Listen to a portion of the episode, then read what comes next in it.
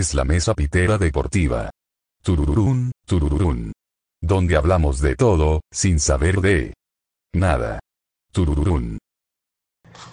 ¿Qué tal? Muy buenas las tengan y mejor las pasen. Bienvenidos a la Mesa Pitera Deportiva, episodio 6. A mi derecha está Adrián, a mi izquierda está Champi, la voz que todo México espera y que podría patrocinar a los Raiders, pero no se animan. Anímense porque necesitan mucho apoyo, ¿eh? Aquí está producción con nosotros también. Vámonos largo y tendido con los resultados de la semana 5, semana que sigue siendo muy interesante. La NFL siempre da de qué hablar. Todo empezó con el juego de los Rams enfrentándose a los Seahawks. Los Rams ganaron 26 a 17. Champi fue el que creyó más en el resultado posible de los Rams. Los Falcons se enfrentaron a los Jets en el Reino Unido me enteré pues, en el último minuto. Así ah, mira, el Reino Unido. Los Falcons ganan 27-20 a los Jets. Eso le da dos puntos a producción, que dijo que iban a ganar por siete puntos los Falcons. Ya no vuelvo a creer en los Jets, a ver si así se me quita. Vikings finalmente rompen su maldición de la patada que se. Le ganan 19-17, todos sufriendo a los Leones. Dándome un puntito porque eran los Vikings. Los Saints, como se les dijo aquí en la mesa pitera, son una semana sí, una semana no. Esta fue la semana en la que sí, 33-22, dándole un punto a Champi. Los Pats, ay, los Pats. Ganan 25-22 a los Texans después de una patada de despeje de cero yardas por parte de los Texans y desde ese momento no pudieron hacer nada más cosas de la NFL. En noticias marítimas, unos bucaneros agarraron unos delfines y los violaron. 45-17, dándole dos puntos a Adrián, Aaron y Vic. Pobres delfines. Los Packers le ganan a los Bengals 25-22 en un juego con cinco goles de campo fallados, pero finalmente ganaron en tiempo extra los Packers. Dicen que Aaron Rodgers no estaba muy feliz con Crosby. ¿Quién podría estar feliz con pinche Crosby? Se la bien, cabrón. Manuel obtuvo un puntito por ese resultado. Los Perros le ganaron 27-19 a los Broncos, que los Broncos no son de verdad. No, no lo son. Eagles ganan 21-18 a los Panthers y los Panthers son de verdad. No. Me dan un puntito por eso. Los Titans le pegan 37-19 a los Jaguares. Quedé por creer en los Jaguares. Manuel pues le atinó con los Titans. Juegazo, esto no es obligado por producción ni nada por el estilo, el que probablemente vaya a ser el juego de la temporada, hasta ahora lo es. Los Chargers 47, Browns 42, Adrián y Aaron creyeron en los Chargers, de todos modos un juegazo, de último segundo no pudieron los Browns. Así es esto. Quedamos, afortunadamente esta vez nada más con un juego, porque los Bears le pegan 29 a los Raiders, que hijos de su mal dormir, de verdad. No sé si les faltaba algo, ahí estaba eso. Los Cardenales con muy poquito, 17-10 a los 49, que al parecer los 49 ya también van a perder a Trey Lance. No sé qué hemos podido. Ahí está Colin Kaepernick, ¿eh? Échenle un ojo. Los Cowboys ganan 44-20 a los Gigantes, dejando a los Gigantes como un verdadero hospital. Se vengaron de la lesión de Dak del año pasado. Sí, ah, voy a pasar por aquí. Órale, adiós. Pinches Cowboys. Bills 38-20 a los Chiefs, evidenciando esa defensiva de los Chiefs y haciendo quedar mal. ¿Cuántos Chiefs se padró ahí en el campo? Adrián fue el más cercano al resultado. Manuel otra vez quedó por creer que los Chiefs iban a ponerle una soberana putiza a los Bills. Pues no. Y el lunes tuvimos a los Ravens ganándole 31-25 a los Colts en tiempo extra. Con una pésima demostración defensiva, lo que no debes hacer en la liga cuando estás ganando, eso hicieron los Colts y valieron madres. Cosas que pasan, ni modo. Vale, hablemos un poquito de eso, pero ahorita vámonos con nuestros temas. Vamos a empezar con esto de los cochinotes de la NFL. Ahí tienen al Urban Meyer, que igual no lo tocaremos mucho porque pues, uno es hombre y no es de piedra. Se te pone de piedra, pero es otro pedo. Pero Gruden, ex coach de los Raiders, que en un principio se decía, ay, güey, fue, un- fue un mail, fue hace como 10 años y bla, bla, andaba de anti y bla, bla, pero la gente cambia. Pero de repente salió a la luz que eran más y que, pues, no, que este es tal y que este es cual y que bla, bla, bla. Le llovió. Le llovió, pero de tal modo que dijo, no, pues saben que ya, bueno, le dijeron, llégale. Entonces ahora, con esto de que la liga es familiar, que defiende todo esto, que trata de evitarse pedos, ¿cómo vemos lo que pasó con Gruden? ¿Todavía tiene futuro este señor en algo? Digo, como entrenador, no, pero... Y realmente este es un... ¿Es algo que va a imponer a futuro cómo va a actuar la liga con este tipo de cosas? O sea, a partir de esto podríamos, digamos, que Urban Meyer le digan, ¿sabes qué? Pues yo creo que la liga debería de, o está planeando actuar así desde hace dos años, ¿no? Que empezó esta superpresión en, social en Estados Unidos por el racismo y pues eso ya se derivó en, en cualquier otro eh, tipo de discriminación, ¿no? Sexista, misógino y pues desafortunadamente para Gruden, él, él estuvo en todos Todo lo que los... se podía. Ajá. Repartió. Todo lo malo que puedes decir lo dijo él. Ajá. Y, y yo creo que fue una decisión, este, no sé si, si fue tanto la presión de este Mike Davis, el dueño de, de los Raiders, de, de hacer que renunciara, porque renunció. Y eso significa que va- se va a ahorrar muchísimo dinero Mike Davis por el contrato que tenía. O sea, se va a ahorrar como 60 millones. O si realmente Gruden ya sí sentía la presión tal que pues dijo, no, pues mejor yo me voy, ¿no? Así que por la puerta de atrás, porque literalmente a los únicos que le dijo fue a sus asistentes, ni a los jugadores, ni al dueño, y se fue. Pues puede Y- que haya sido más este lo segundo, que él sintió la presión, porque como están las cosas ahorita, no solo en la liga, sino pues en todos lados, ya no puedes como que decir tanto ese tipo de cosas en- si eres, no sé, pues Una figura. una figura pública que pues te ven, o sea, te escuchan, te siguen. No puedes como que decir ese tipo de cosas, aunque haya sido pues hace 10 años. O sea, si tú tienes claro que te vas a dedicar a ser una figura pública, pues ese tipo de comentarios como que no van. Y actualmente le están dando mucho más peso a, a todo eso del racismo, la homofobia, este, la misoginia, porque pues eso antes era pues como que común y X, ¿no? O sea, para lo que él estaba acostumbrado en su generación, pues era algo que se decía en todos lados, ¿no? O sea, pero pues sí, no solo la NFL, sino todo en estos tiempos ha estado cambiando a ser como que más tolerante, más comprensivo, más, ¿cómo Más se dice? Abierto. de- Pues sí, que, eh, que se acepte a todo tipo de, de personas, ¿no?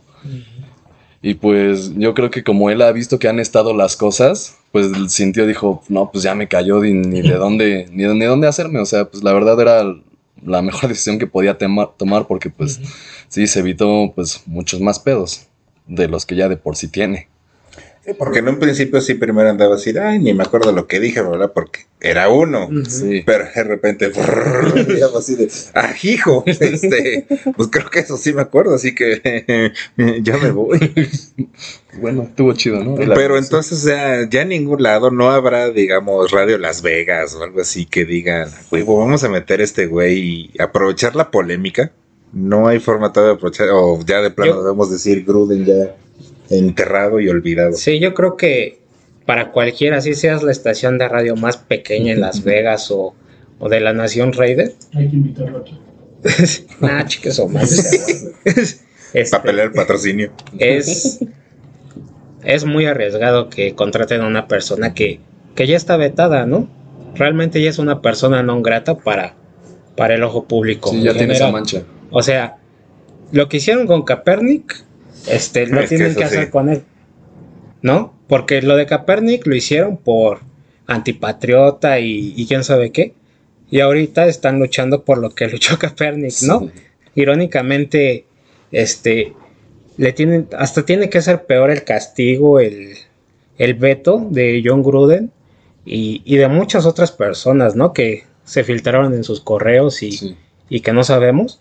tiene que ser mucho peor el veto porque se está metiendo con todos, o sea, no nada más es que sea una figura pública, es que tenía bajo su mando o, rodeado de él a personas a las de las razas o de etnias o, de los aspectos que, criticó estaban bajo o confiaban en él, ¿no? Estaban bajo su protección, bajo su cuidado, bajo su, enseñanza. Y, la verdad es muy hipócrita la liga, sí, o cualquier tipo de, de programa serio o, hasta nosotros, ¿no? Que no somos serios, pero pues que sí tenemos límites de, de darle una oportunidad a esa persona de que pues de que siga en el ojo público, ¿no? Realmente darle propaganda a ese tipo de personas es algo que, que yo creo no, no se debería de hacer y es lo que está tratando la liga de hacer.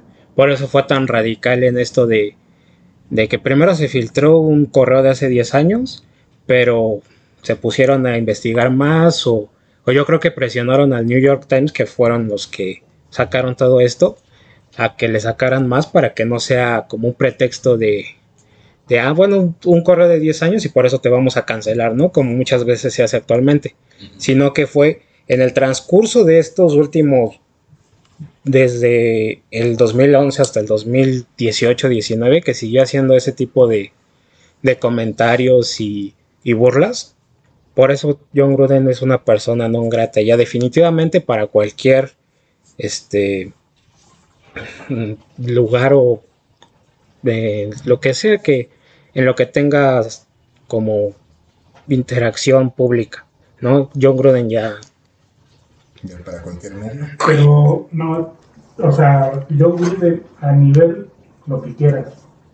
¿Qué empresa privada lo podría contratar?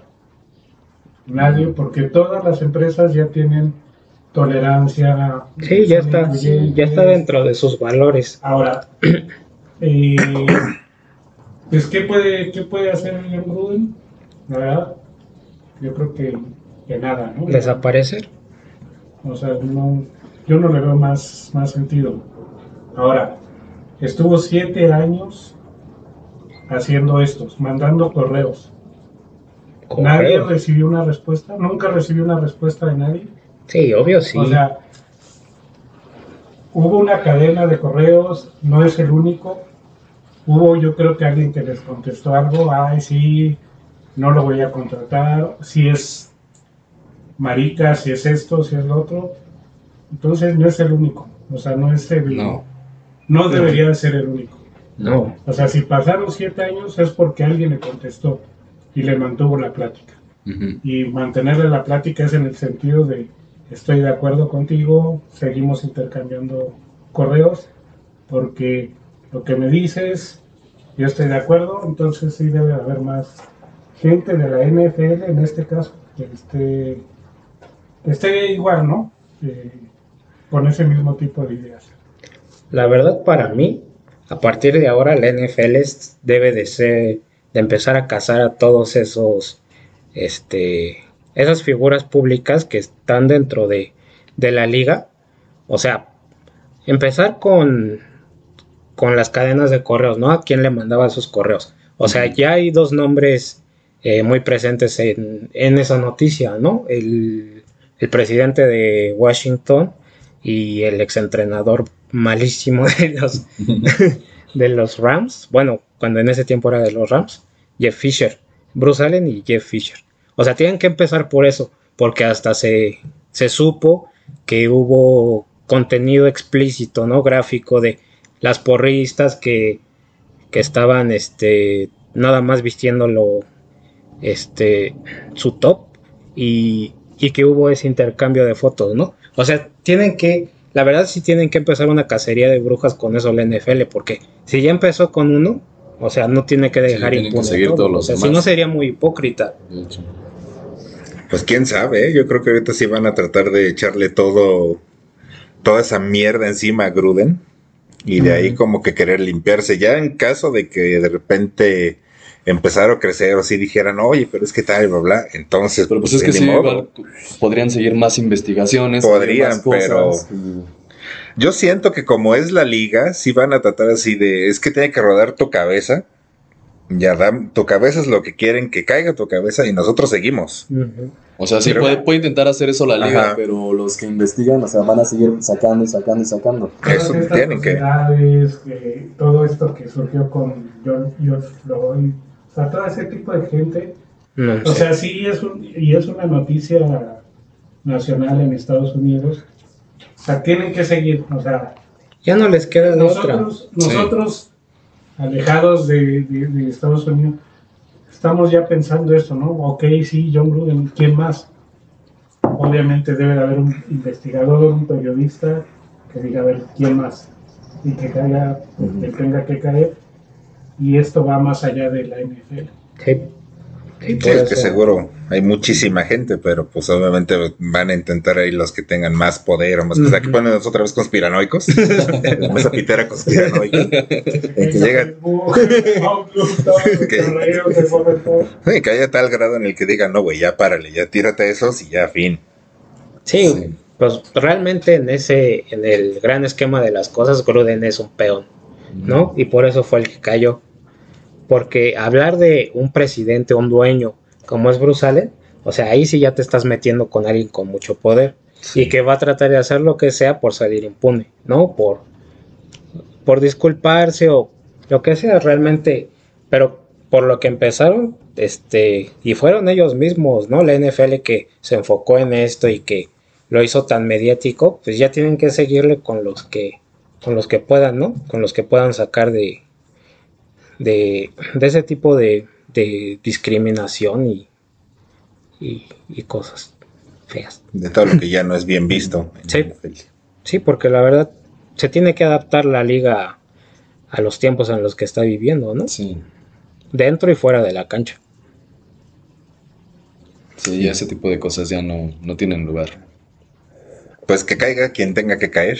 Ya estaremos viendo qué pasa o qué no pasa. Porque si nos caemos nosotros y ya no nos vemos, ya saben por qué. Digo, Aaron no está aquí porque le encontramos unos mails. Pasemos al siguiente tema. Es un tema que pues, es bastante interesante. Es ahora que tuvimos este juegazo. Esto no está patrocinado por producción. Este juegazo de los Browns contra los Chargers. Muchos puntos y todo vuelve a salir a flote este debate que tienen de que, ay, es que super juego porque las ofensivas un chingo de puntos y bla, bla, y qué hueva los juegos que son defensivos y pocos puntos, y los que son de juegos defensivos es que no sabes de fútbol americano y no sé quién es cuánto. Al final, la verdad es que luego ninguno de los dos sabe de americano, nomás hablan por chingar, poniéndonos piteros. Pero aquí el punto interesante es. ¿Qué es mejor realmente para la liga? Un juego ofensivo en donde no haya defensivos, pero todos en, ah, 90 puntos y 7894 yardas y la chingada. o juegos defensivos que son apretados, que ok, no hay muchos puntos, no está todo ese show de la anotación de 90 yardas y bla, bla, pero ves todo ese esfuerzo por mantener la defensiva unida, por detener todo el equipo, bla, bla, y es al último segundo. ¿Qué vale más en la liga? ¿Un juego ofensivo o un juego defensivo? Pues es que los juegos ofensivos son como que es- espectáculo, ¿no? O sea, yo creo que todos quieren en algún momento, o sea, ver así anotación tras anotación, pases largos, jugadores escapándose por todos lados, que pues, prácticamente que las, que las defensivas no hagan nada. O sea, es lo que pues más llama la atención. Pero pues no estoy seguro de que sea pues así como tal lo mejor.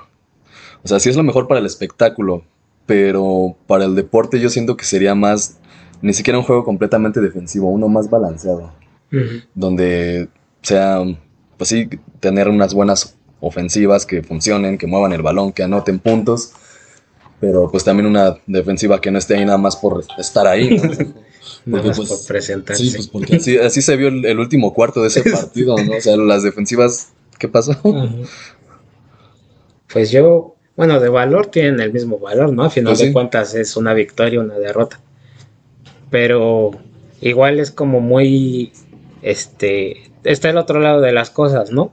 Un juego de poquitos puntos, pero que fue porque son dos equipos malísimos que ni siquiera tienen ofensiva ni defensiva. O sea, esos, esos partidos son los que nadie quiere ver, realmente, ¿no? Así queden este 50, 60, pero que sea por puros errores y, y, porque son malos, ¿no? Porque son malos equipos.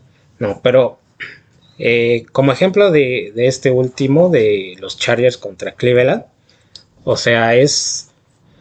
Yo creo que, que en un punto este, ese partido, porque la verdad no son dos malas defensivas, o sea, o terribles defensivas, ¿no? Como, como se puede demostrar en el marcador o en los en las estadísticas.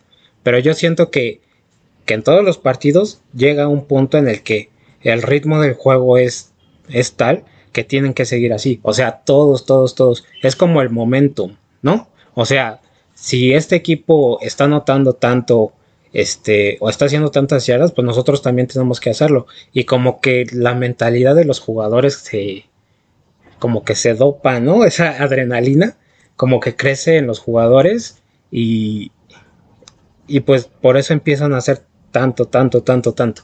No es tanto porque sean malas defensivas o excelentes ofensivas, porque pues realmente son dos equipos contendientes.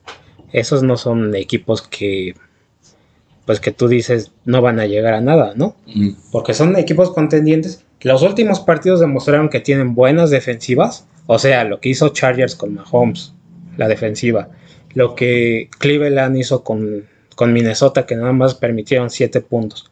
Este, como que eh, está un poco exagerado este reaccionar que, que son malas defensivas, porque pues no, la verdad son muy buenos equipos. Eso es lo que tenemos que ver. Fue un muy buen partido de tantos puntos y de tantas yardas y todo eso, porque son dos muy buenos equipos, ¿no? Que están ahí al parejo. O sea, es tan buena la ofensiva que pues hace ver mal a, esta defensiva, pero la otra ofensiva igual es tan buena que hace ver mal. Y, y yo creo que eh, para mí, que es mejor un juego ofensivo o defensivo, a mí me gustan más los juegos defensivos, la verdad, porque el talento que debe de tener una defensiva para eh, neutralizar por completo un equipo tiene, es mucho más difícil, más complicado que, que tener una ofensiva súper explosiva, ¿no? Para mí, este... Y como dice el dicho, ¿no? Las ofensivas venden boletos, pero las defensivas ganan campeonatos.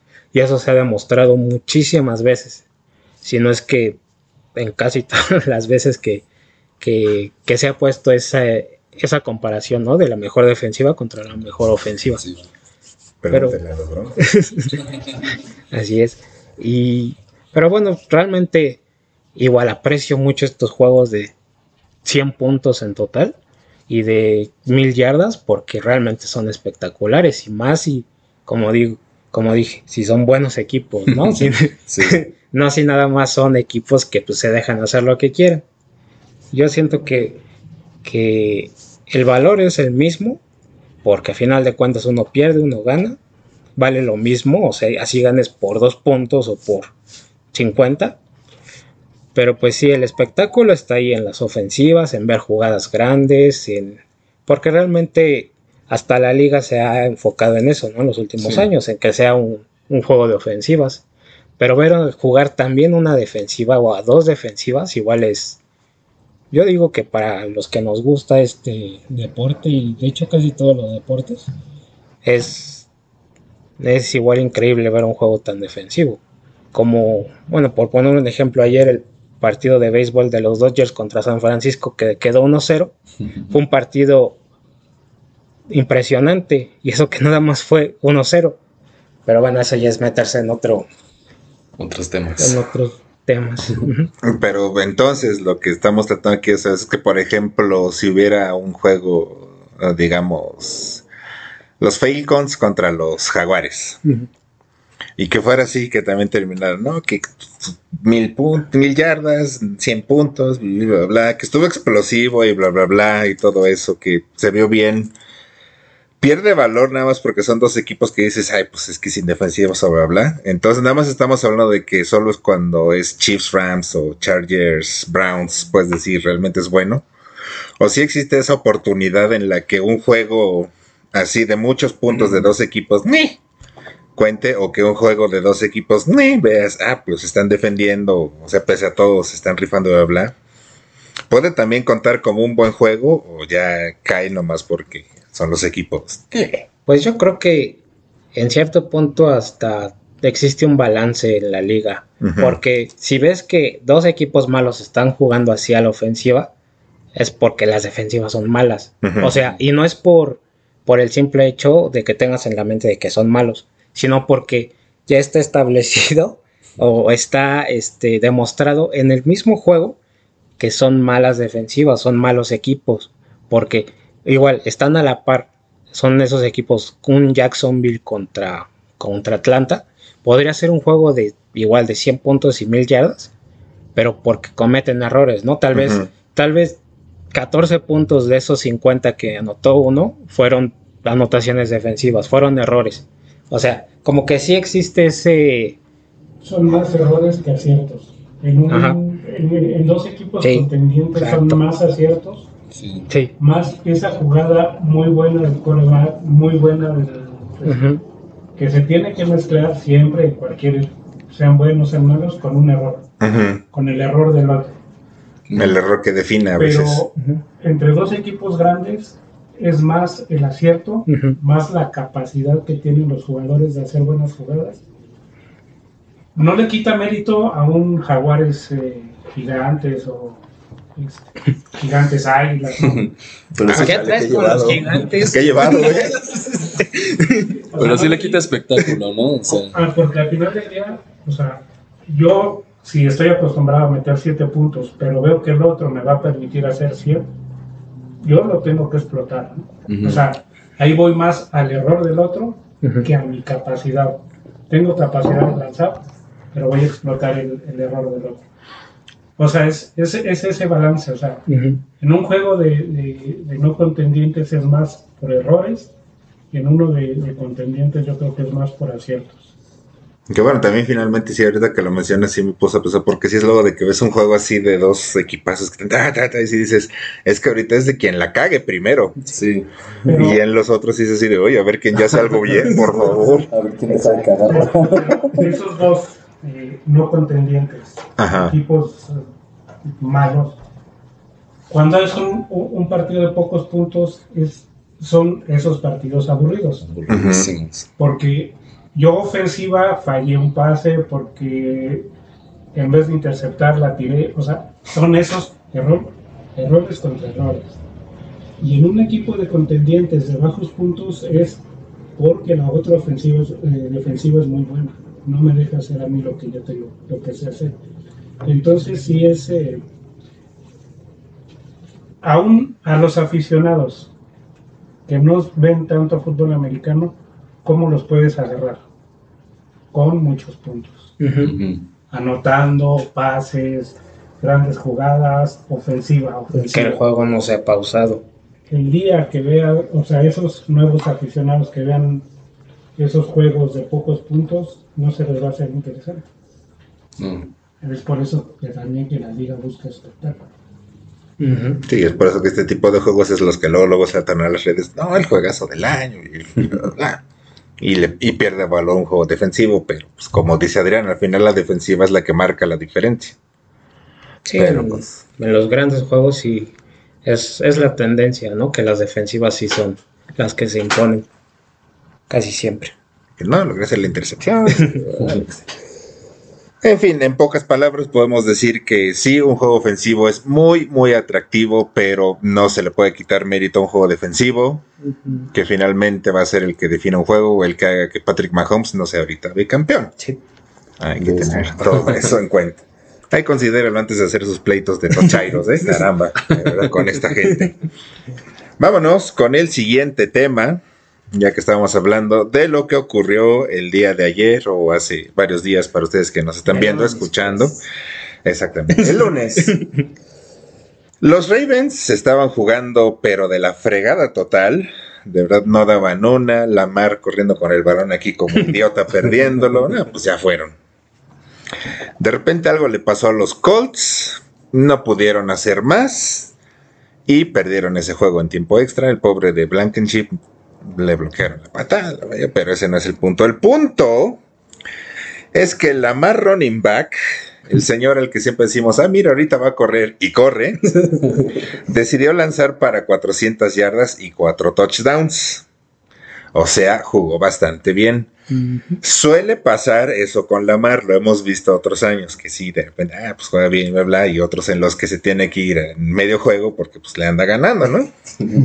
Son cosas de Lamar. Pero ahorita viendo esto, porque igual le estaban comentando, no es que si Lamar tiene un problema, es que no sabe cómo remontar un juego, no sabe cómo recuperarse.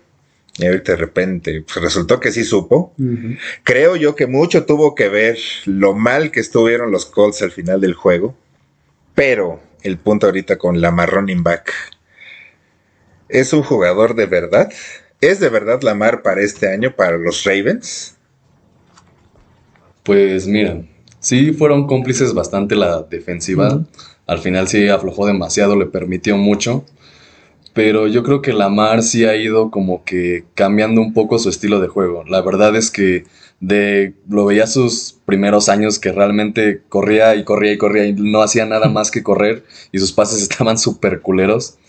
Sí ha mejorado bastante, o sea, todavía le queda bastante por mejorar en sus envíos, en pues no sé, en sus decisiones de jugada, porque a veces se, apresura mucho a decidir de que no, ya no tengo opción a, correr y luego, luego. Y pues luego por eso terminan capturándolo o perdiendo el balón, como lo hizo. Pero yo me, parece que al final logró ajustar bien su forma de, de lanzar, de, de jugar. Y pues realmente tiene buenos jugadores ahí que lo acompañan. Mark Andrews, Hollywood Brown, y que a, que a muchos no les gustan. pues sí, realmente. bueno, y su línea es. Tiene una muy buena línea. Tristemente, ahorita, pues no tiene muy buenos corredores. Mm. pero igual porque son un hospital los Ravens. Sí. Están todos muertos. Realmente su backfield está en, en el hospital. No tiene más que, pues ahorita, con lo que se, se pudo parchar ahí. Y pues eso hace que la responsabilidad del juego quede más en el brazo de la mar y no tanto en sus piernas. Entonces, pues yo creo que yo creo que sí está en camino a ser un muy buen coreback, un jugador de verdad. Ya un coreback, no un running back. y pues ahí está, lo hizo bien ante una buena defensiva, que realmente es una muy buena defensiva la de los Colts sí tiene algo que ver que pues ya estaban cansados, que pues tal vez se dejaron un poquito, se confiaron, pero pues al final logró sacar la chamba, entonces pues yo, yo diría que sí.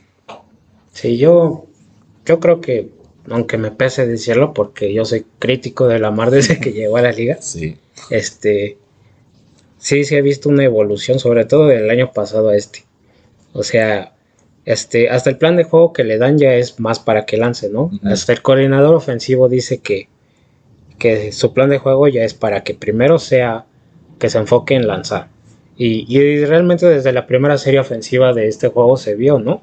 O sea, fueron como cinco o seis jugadas seguidas de puro pase. Ni siquiera intentó correr con los corredores. Y, y sí se está viendo la evolución que tiene. O sea, todavía tiene muchos pases malísimos que son claros, pero que son muy malos.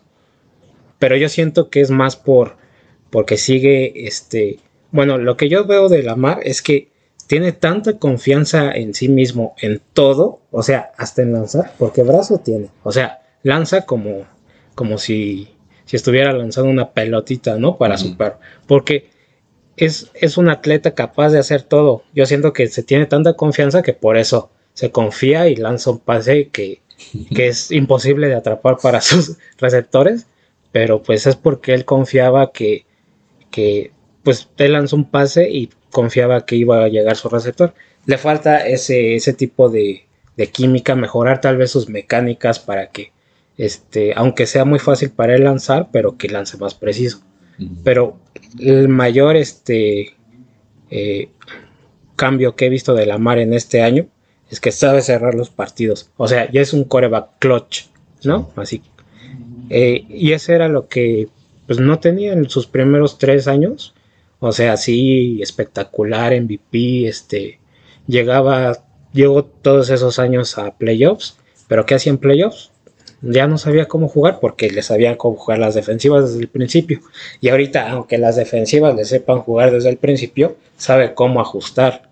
Y eso es, por eso le ganó a los Chips, por eso ganó este, ayer o el lunes contra Indianapolis, porque aunque fallara mucho un cuarto en la primera mitad, ajusta y, y pues igual un poco cómplice de las defensivas de que aflojan, pero pues él, él ajusta y, y este año ha encontrado la forma de ganar esos partidos, o sea, de regresar. Y es, la verdad sí es preocupante ver ese tipo de corebacks si es cualquier otro equipo, porque sabes que aunque le hagas o que vayas ganando por 20, 24, 20, 28 puntos, está esa posibilidad de que te remonte. Y esa es mucha presión igual para las defensivas. Es lo que le pasaba a Mahomes. Ahorita ya se está como, como bajando su, su magia, pero Lamar ahorita está empezando a hacer eso, a hacer un coreback clutch. O sea, sí, los números pueden decir 400 yardas o, o 5 intercepciones, pero al final de cuentas lo que cuenta es cómo termina el partido. Y ha ganado esos partidos importantes. Y, y son por decisiones de él. O sea, la verdad sí se está viendo que, que es gracias a la marca que están en esos partidos. El ejemplo más claro, cuarta y 19 contra Detroit en su propia yarda 20, adentro de su propia yarda 20. ¿Y qué hizo? Lo completó. Puso este, en posición de a Justin Tucker para hacer historia y ya. Pero un cuarto y 19, o sea, por más que seas Detroit, no te pueden hacer un cuarto y 19. Menos altas o algo. No. No, es que sí. Sí, realmente se vio muy diferente este Lamar al final. Porque sí, al principio sí lo vimos ahí desesperado, lo vimos hacer tonterías, lo vimos lo que ya dije. Correr así, no puedes hacer eso. Por amor de Dios, no puedes. Es algo de verdad porque empezaron a tochar los Colts. que si no, otra cosa hubiera sido, o no, quién sabe. Pero al final del juego, y como dicen aquí, queridos compañeros, el juego no se ganó porque Lamar corriera. Mm. Que eso fue lo que es de- destacable. Fueron pases, conversiones de dos puntos. No fue conversión de dos puntos. A Lamar corrió, a Lamar quiso, Lamar este, quería todo, toda la luz sobre él. Fueron pases, buenos pases, buenas jugadas, buena coordinación. Y pues ahí estuvo el güey, estuvo cumpliendo. Sí, la verdad, se va a volver en uno de los mejores corebacks y sigue mejorando esos, esos pequeños errores, ¿no? Que, que realmente le están costando muchas cosas, ¿no? Fumbles, intercepciones. Pero si mejora esas, o sea, de llevar el balón así en la mano a, a- a apoyárselo bien en el cuerpo o de lanzar así de lado sin pararse bien, a tener una buena mecánica para lanzar, esa va a ser una diferencia que, que pues va a ser a Lamar Jackson uno de los mejores corebacks de la liga, aunque me pese. Y es que algo bueno también de él es que está dispuesto a mejorar. Él quiere Sí. mejorar. Él mismo lo dice. Yo eh, quiero estudiar, quiero seguir este, estudiando el juego, ver cómo puedo mejorar, cómo puedo seguir.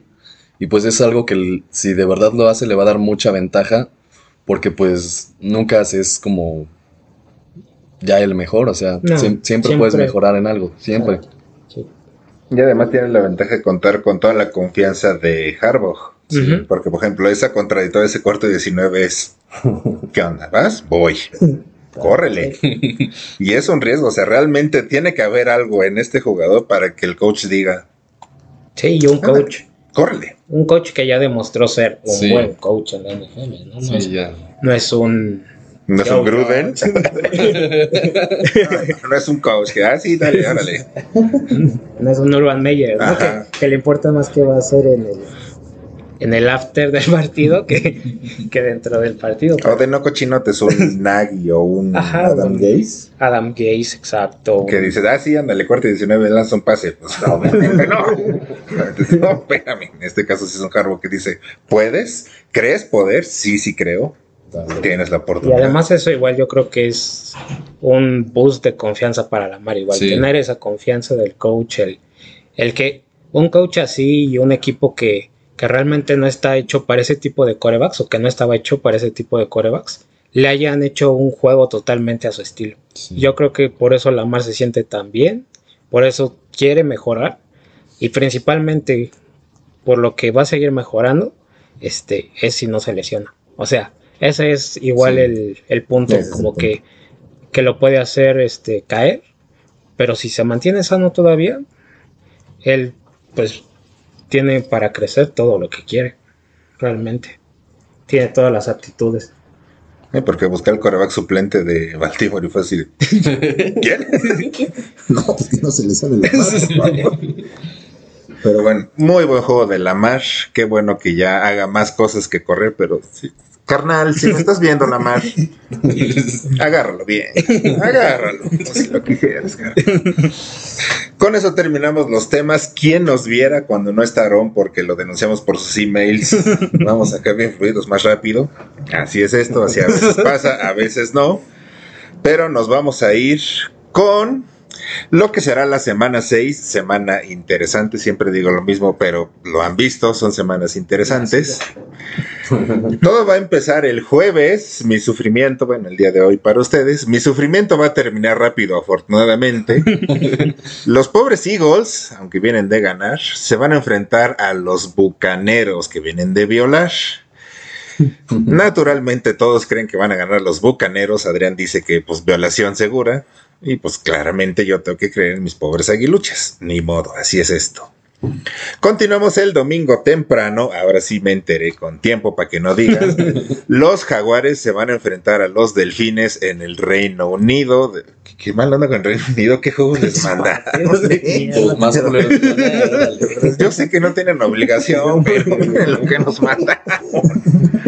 Jaguares, delfines, todos están con los jaguares, excepto su servidor, que piensa que los delfines podrán hacer algo. Sí, los jaguares, o sea, es un 50-50 la verdad. Eh, Son los jaguares. Ese sí va a ser un partido de dos Sí. equipos malos, a ver quién, quién la caga menos. Y a ver qué hace Urban Meyer allá en el Reino Unido. Continuamos con las panteras enfrentándose a los vikingos. Un poquito dividido eso, pero casi todos con los vikingos. Veremos qué pasa con estas panteras que pues no nos están demostrando mucho. No lo sé. Uno que promete ser un buen juego, porque los Chargers andan, pero cargados los cargadores, ¿eh? Ravens Chargers, todos aquí por lo visto con los Chargers, excepto Champi, que, que cree los Ravens van a lograr salir con la victoria. Creo en San Lamar. Puede ser, con lo que acabamos de comentar, puede ser, no sabemos. Los gigantes de Nueva York Mis muñones. van contra los Rams. F. Naturalmente Adrián va a apoyar a sus gigantes como tiene que ser. Uno apoya a su equipo en las buenas y en las malas. Pero producción augura una putiza de los Rams. Ya veremos. Los Colts van a buscar venganza. Blankenship va a buscar pues, enfocar bien y mejor. ¿Qué se supone que tenía, por cierto?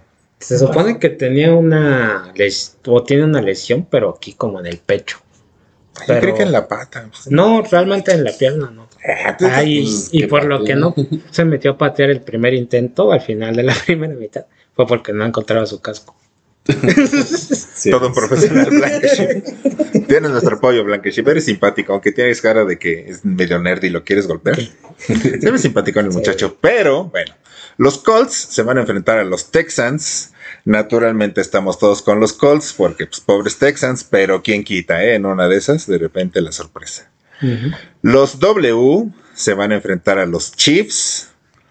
Aaron dice que va a haber una putiza de los Chiefs. No lo pongo sorpresivo porque podría ser, pero pues todos estamos con los Chiefs. Los Osos, que vienen de ganar los Raiders, van contra los Packers.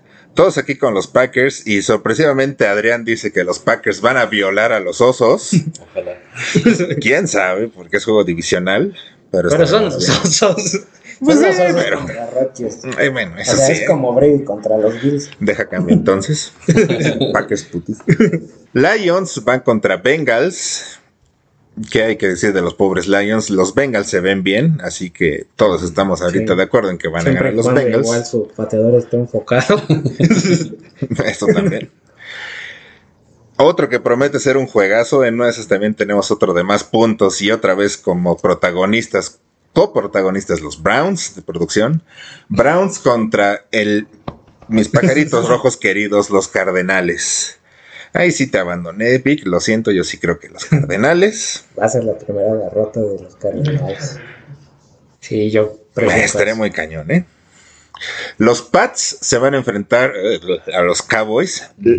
Adrián aquí dice que un empate, porque guácala.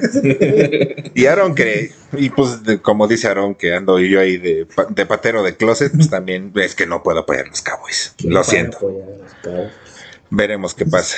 Los Broncos se van a enfrentar a los Raiders. Pese a lo que vimos de los Raiders contra los Osos, creemos que los Broncos están peor porque todos estamos con los Raiders. Y además porque perdieron contra los hace perros. Que tienen Ah, sí, los- Pierdes con los perros, pierdes mi quiniela. Es cierto, gracias Adrián por esa nota. Y hablando de perros, tienen el Sunday Night enfrentándose a los Seahawks con el futuro de la liga, Don Gino Smith. No, no, Grande Gino.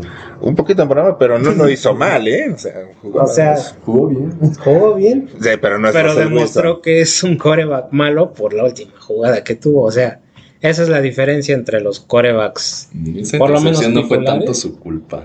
¿Cómo no va a ser su culpa? ¿A quién se la marca? Ahora se me voy a poner como Jorge Campos.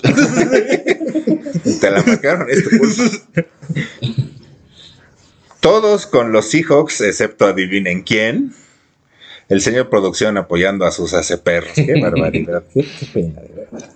Y concluimos lunes por la noche.